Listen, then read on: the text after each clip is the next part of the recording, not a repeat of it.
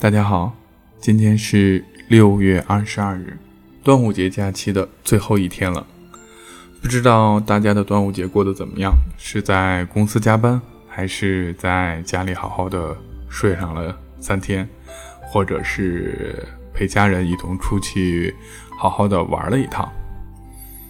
嗯，无论如何，端午已经过去了，我们即将迎来新的一天，新的一段开始，无论是工作还是学习，都会有一个呃全新的一段历程。在这儿呢，小周先祝愿大家在端午节后能够工作顺利，学习顺利。嗯，说到学习，我觉得可能有一个东西必须要提及啊，那就是书。嗯，不知道好多朋友们在工作之后会不会还有一个看书的习惯呢？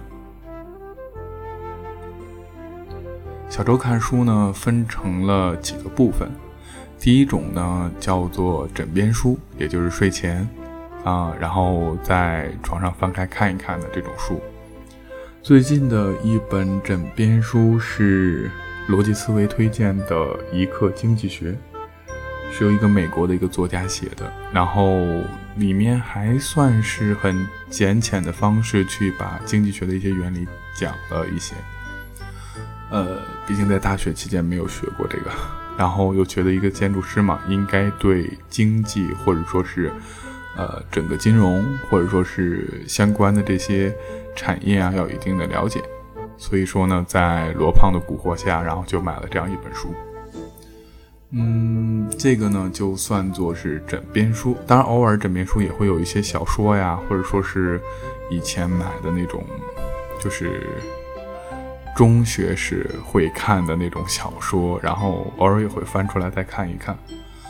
嗯，更多的是为了消遣，或者说是为了觉得睡前能够再回一点东西，或者说是呃去博获一点知识，然后这一类书呢我就统称为枕边书了。另一部分呢我称之为读书计划。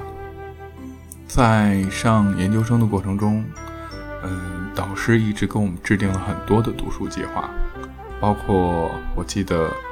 当时在学校的我们翟辉翟院长更是给我们列了一个将近好像有一百多本的一个大书单。然后后来呢，自己就觉得的确这些书应该看，然后就在不断的制定了这种读书计划。当然这个计划不会说是定制到啊，几几天啊，或者说是几个月我要看完一本书，不会有这种，而是每个月呢能拿出一部分零钱专门用来买书。当然这个书啊也包含会有一些电子书，呃，在这里呢也不得不说电子书是一种很好的很便捷的阅览的一种方式，但是更多的呢小周买的都是一些纸质版的一些东西。像最近呢在小周的读书计划里呢，一般都是会列上很多很多的单子，例如这两天看的这一本叫《建筑的意境》，觉得不错，然后就列在这个自个儿的一个小本上书单里。然后过两天看到了，假设有一本叫做《建筑师说》段小周写的，然后哎继续列进来，诸如此类，列上了很多的书名。然后自己呢每个月呢拿出固定的一笔钱用来买书，然后呢就按照这个顺序累积着再看。像最近呢的确就在看刚才说到的这一本《建筑的意境》，是梁先生的大弟子萧默萧先生的遗作。呃，在推荐之中呢，他们称之为叫建筑是人类文化的纪念碑，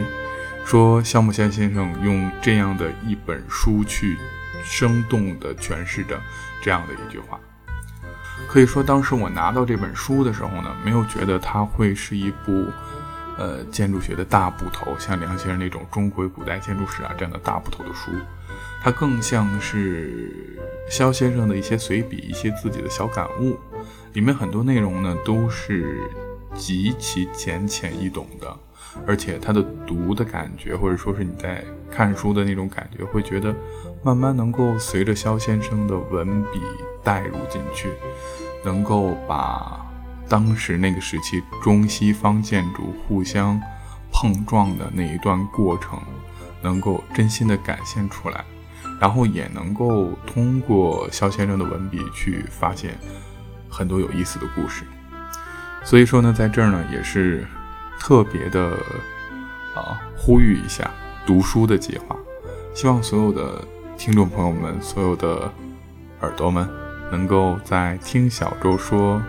啊、呃、建筑师说的过程之中呢，也会想一想是不是有很多书你当时买来之后就把它束之高阁放在柜子里了，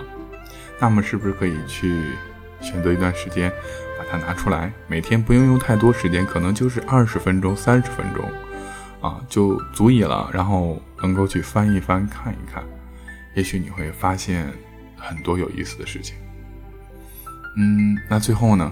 就是送上一首关于书的歌送给大家，在这里跟大家说一声晚安。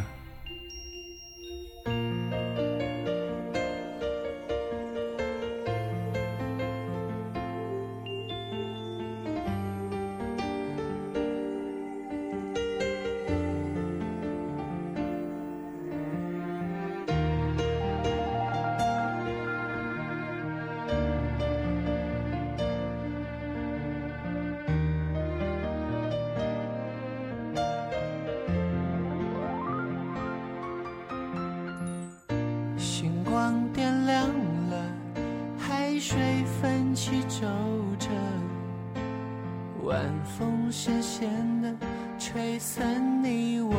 身旁与人，不够彼此信任，还是有了裂痕，为什么感觉有些陌生了？沿海岸奔跑，寻找属于我们的岛，有一些问号，也许对你并不重要，可很久没深聊，也很久没拥抱，翻开书本把答案寻找。星座书上说我们不合，金牛座的我配不上你的好，难过后想想也许只碰巧，我们的故事写书人曾明了。星座书上说我们不合，最后我偷偷把那页撕掉，真的爱情没法预料，何必让你知道，就算你早知道。海岸奔跑，寻找属于我们的岛，有一些问号，也许对你并不重要，可很久没深聊，也很久没拥抱，翻开书本把答案寻找。星座书上想你的好，难过后想想也许只碰巧，我们的故事写书人曾明了。星座书上说我们不合，最后我偷偷把那页撕掉，真的爱情没法预料，何必让你。星座书上说我们不合，金牛座的我想你的好，难过后想想也许只碰巧，我们的故事写书人怎明了。星座书上说我们不合，最后我偷偷把那页撕掉，真的爱情没法